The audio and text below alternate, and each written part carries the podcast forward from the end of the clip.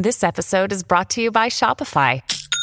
Forget the frustration of picking commerce platforms when you switch your business to Shopify, the global commerce platform that supercharges your selling wherever you sell. With Shopify, you'll harness the same intuitive features, trusted apps, and powerful analytics used by the world's leading brands. Sign up today for your $1 per month trial period at shopify.com slash tech, all lowercase. That's shopify.com slash tech.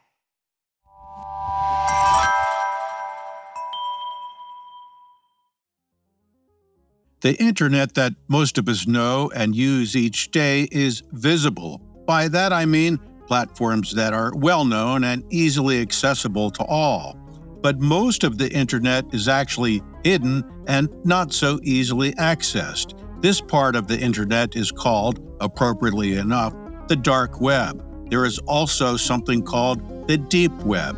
And as we're about to see, this deep and dark environment can be rather helpful for those who seek to manufacture and distribute false information while covering their tracks. There is, of course, another word for false information disinformation.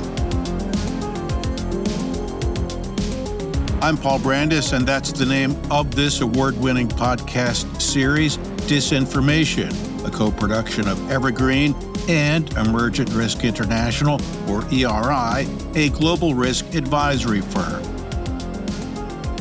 First things first, let's get some definitions here. Think of the internet as an iceberg. Only a small portion of it is above water and thus visible. This is the part of the internet that the vast majority of people use, where sites can be easily found and accessed. You might not know it, but this is actually just a small portion of the internet. Most of it is below the surface. That's where you'll find the so called deep web, as I mentioned, and as a subset of that, the so called dark web. This stuff that's below the surface, again, picture that iceberg, is harder to access. With a more detailed explanation, here's Neil Thompson, a London based analyst for ERI. The dark web is basically just one small part of the uh, so called deep or hidden web, uh, which sounds quite um, mysterious, but uh, but actually it's simply parts of the uh, the internet's contents aren't indexed in standard search engines like Google. Uh, in contrast to, to what we think of as the normal internet, which is the, the so called surface web, uh, which people connect to every day through their browsers. So the deep web is simply things like databases uh, where people store their public or private protected files, or uh, things like the intranets within organizations like businesses. Now, the dark web is not just part of the deep web, which is to say, it's not just an unindexed part of the uh, internet, but it also requires specific software like Tor or Freenet to access and also special configurations and authorizations by the people running the websites that you're trying to get into. Uh, that's usually because it's quite heavily encrypted in order to allow people using it and their locations to remain anonymous. Um, so yes, uh, basically, the uh, dark web was created in order to um, hide the activities of, of, people who are using it, and uh, it, yes, it's it's it's been around for about ten years, as far as we know. Let's focus on two elements to this that Neil mentioned: the anonymity and heavy encryption. In terms of enabling disinformation, both can be problematic in their own right, but when combined, the potential for it can be magnified. Well, the dark web plays a, a bit of a mixed role as far as uh, disinformation is concerned. So the first thing it does is because by its nature it's it's a secretive hidden corner of the web, it, it tends to attract individuals who are looking for hidden or non-stream sources of information, uh, which is a particular trend that we see in countries with lower levels of trust in institutions, and also particular demographics like socially isolated young men, for example. Um, it's not particularly navigatable given its fragmented and clandestine nature. But uh, in recent years, there have been dark web versions of social media platforms which have emerged online where you could find disinformation being posted. Let's focus again on something else Neil said. Here's the clip. not particularly navigatable given its fragmented and clandestine nature. The dark web is not easily navigated because of its fragmented and clandestine nature. I'll explain. The browser you probably use, you can't access the dark web with it. You need what's known as a Tor browser, T O R, and getting one, well, that's another subject. Tor, which stands for the Onion Router, again, T O R, was developed in the mid 1990s by computer scientists at the U.S. Naval Research Lab with the goal of better protecting American intelligence communications. Tor uses technology that bounces traffic from server to server in a way that's encrypted, making it difficult to tell either who's doing the browsing or who controls the server. Timothy Lee is a Princeton trained computer scientist and gave this description of Tor when he was a technology correspondent for the Washington Post. And the Tor network is actually very well designed. The, the core network, the core concept of bouncing traffic from server to server and having encryption so that each server only knows the, the server on either side but not the entire chain, um, that has proven very difficult for anybody, including the NSA, to crack. Other networks on the dark web have names like Freenet, I2P, and Riffle. Now, bouncing content from server to server, here's how that works. Let's say you're in Virginia and want to connect to a site that's hosted in Maryland. Instead of your connection simply crossing the Potomac to that Maryland site, it might bounce from Virginia to India, from India to South Africa, and from South Africa to Maryland. This ecosystem, again with its anonymity and encryption, is good for manufacturers and distributors of disinformation, as Neil Thompson explains.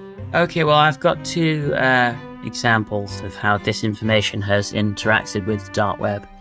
Uh, so the, the first one dates back to the uh, COVID 19 pandemic, which we've so recently emerged from.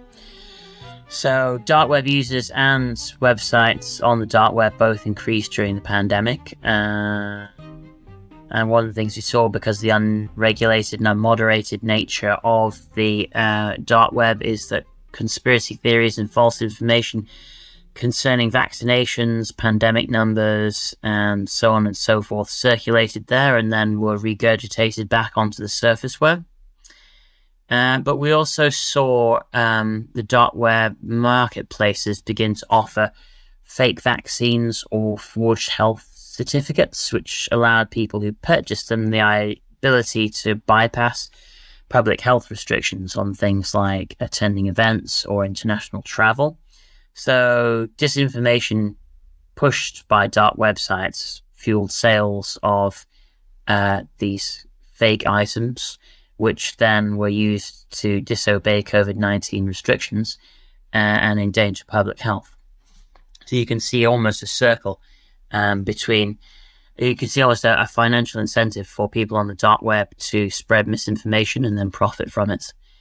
Um, another example of disinformation in the dark web, which kind of predates the pandemic and then has carried on right through it and afterwards, is the sale of toolkits there to spread fake news for uh, different usually criminal related aims. So we've talked quite a lot about um, the state's uh, state intelligence services use of disinformation, but it can also be used for ordinary criminal scams. Uh, one of these, uh, well, a classic one of these is called uh, pump and dump toolkits. This is where uh, a dark web user would purchase a toolkit which spreads fake news to, for example, raise interest in a cryptocurrency offering while buying shares in the cryptocurrency. In other words, age old scams now flourishing in this deep, dark world. And, Neil adds, there's more. The most common threat that the dark web poses from a disinformation point of view, however, is not people posting um, conspiracy theories or other types of misinformation on it. Uh, it's in fact the fact that many marketplaces on the dark web uh, host tools which can be used for disinformation, uh, manufacturing it, spreading it, uh, monitoring it, so on and so forth. Uh, another threat that the dark web poses from a disinformation point of view is that it allows malicious actors who spread disinformation on the surface web to uh, hide their activities. So, uh, for example, a, a, common way many people do this is to um, direct the activities of botnets These are uh, networks of internet connected devices which have been infected with malicious software, and they are typically controlled by a central server. And using the dark web allows the people who control these servers and direct the malicious activities of these botnets to uh, hide their location and avoid having the botnet being taken down. This sounds like something not to paint with a broad brush that uh, the Russians and the Chinese and uh, other players may particularly uh, excel at. Neil, what are the Russians doing, to your knowledge, in the dark web? Well, the Russians have been one of the um, foremost spreaders of disinformation. I mean, the, the classic example, obviously, is um, disinformation related to the uh, 2016 US election.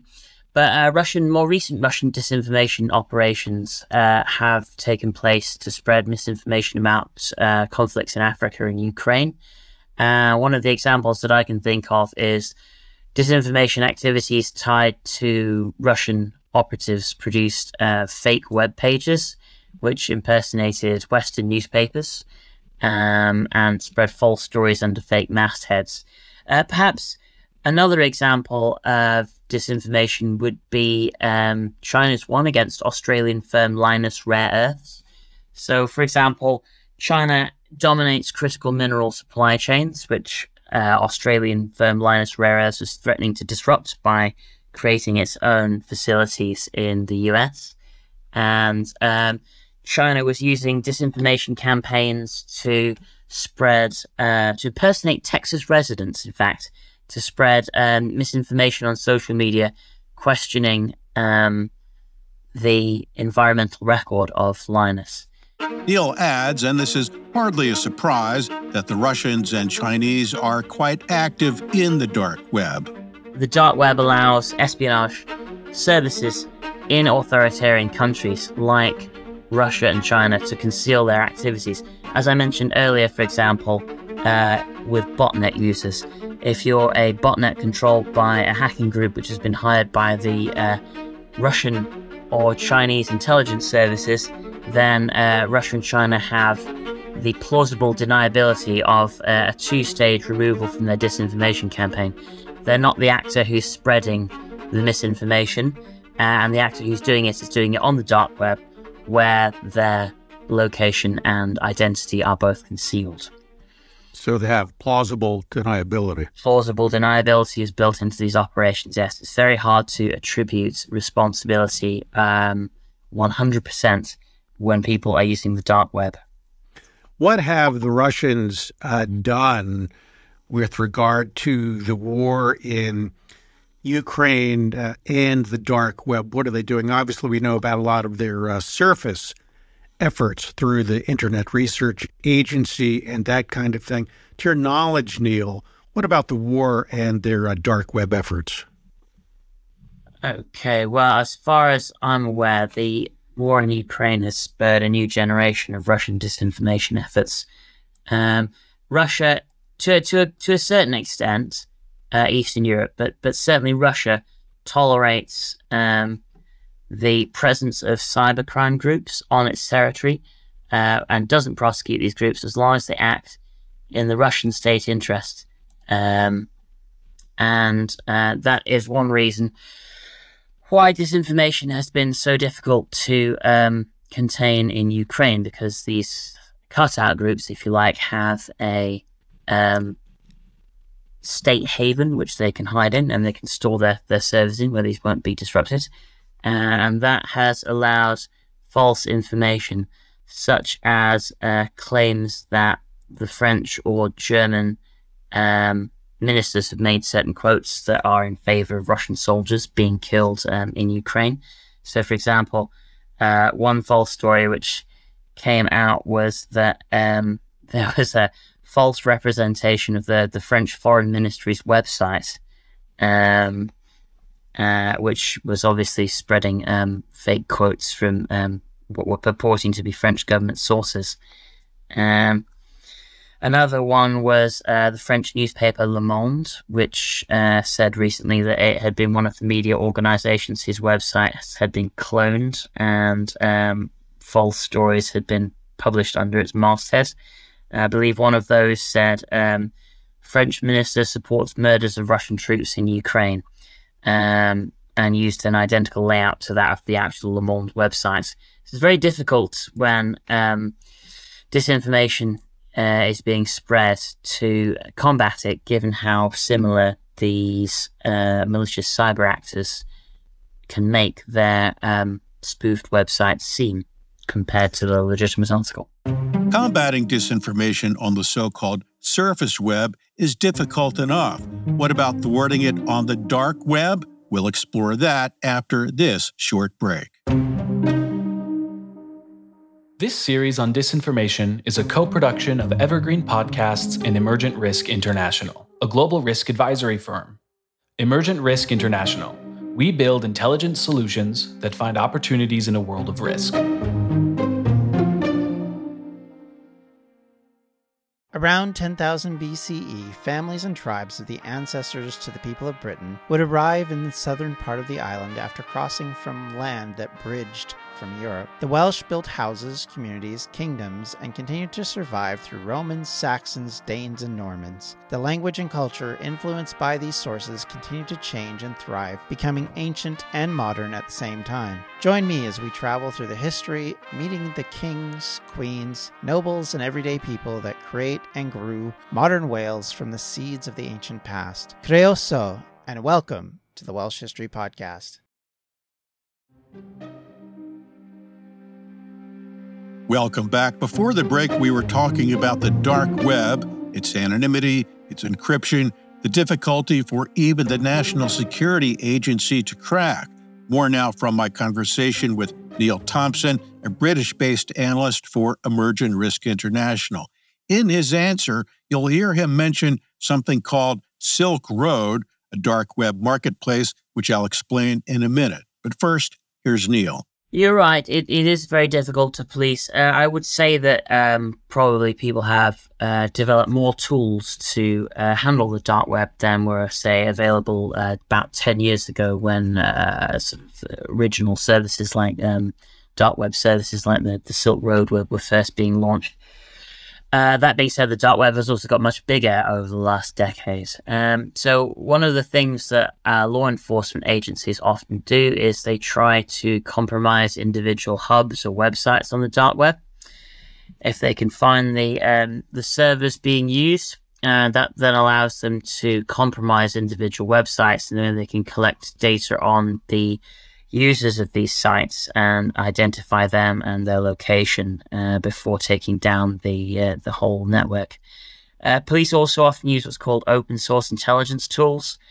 These are tools which specialize in monitoring the dark web for information. I mean, criminals often use uh, blogs or um, post on marketplaces. Uh, you can harvest these uh, for identifiers, clues to, to these people's locations or identities. Private businesses have also started sharing their intelligence um, with law enforcement. Banks and retailers routinely monitor the dark web for threats to their operations these days. Nevertheless, uh, despite the far greater investment in intelligence gathering and efforts to sort of compromise the service that many of these dark web hubs use, uh, it is a bit difficult to see the threat ever being entirely contained. New websites are always springing up to replace older ones which are shut down. And by design, these encrypted sites are very difficult for um, security researchers and law enforcement agents to penetrate. And of course, as we mentioned earlier, in some cases, Russia and China, for example, offer many of the uh, malicious actors behind some of these um, dark websites uh, haven in their own territory. Uh, North Korea is another uh, country where there's big, many state backed malicious cyber actors who have a haven to operate out from.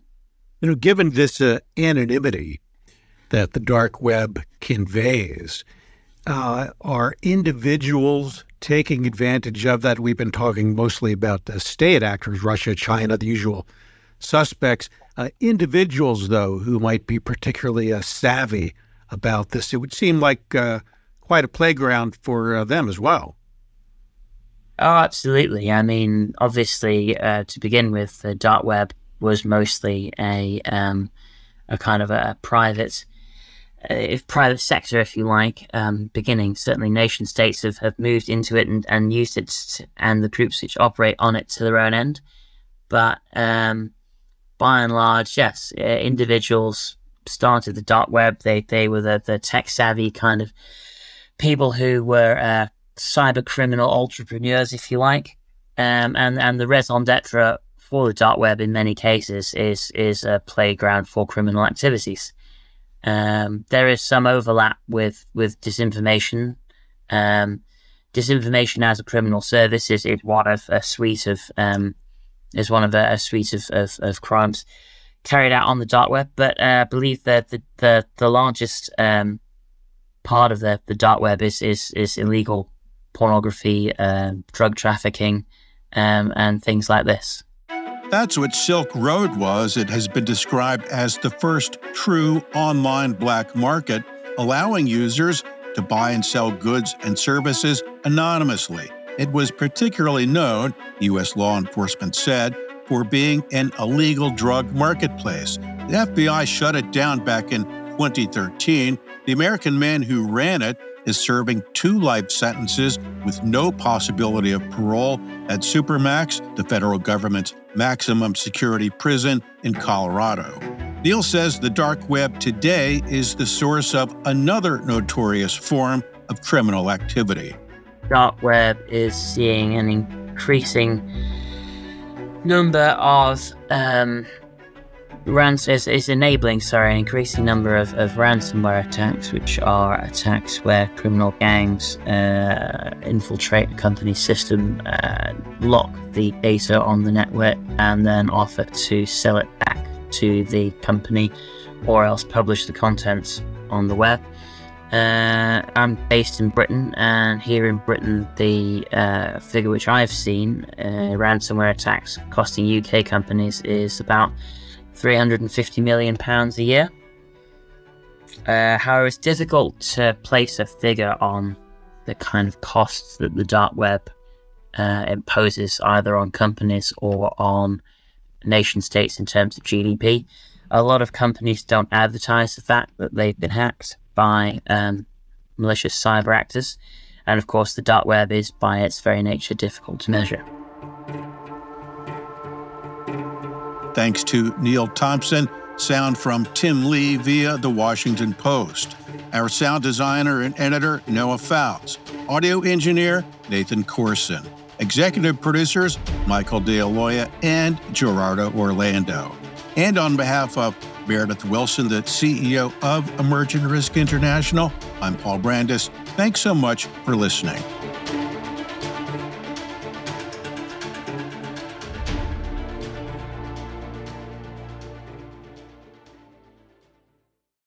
I'm Ken Harbaugh, host of Burn the Boats from Evergreen Podcasts. I interview political leaders and influencers, folks like award winning journalist Soledad O'Brien and conservative columnist Bill Kristol, about the choices they confront when failure is not an option.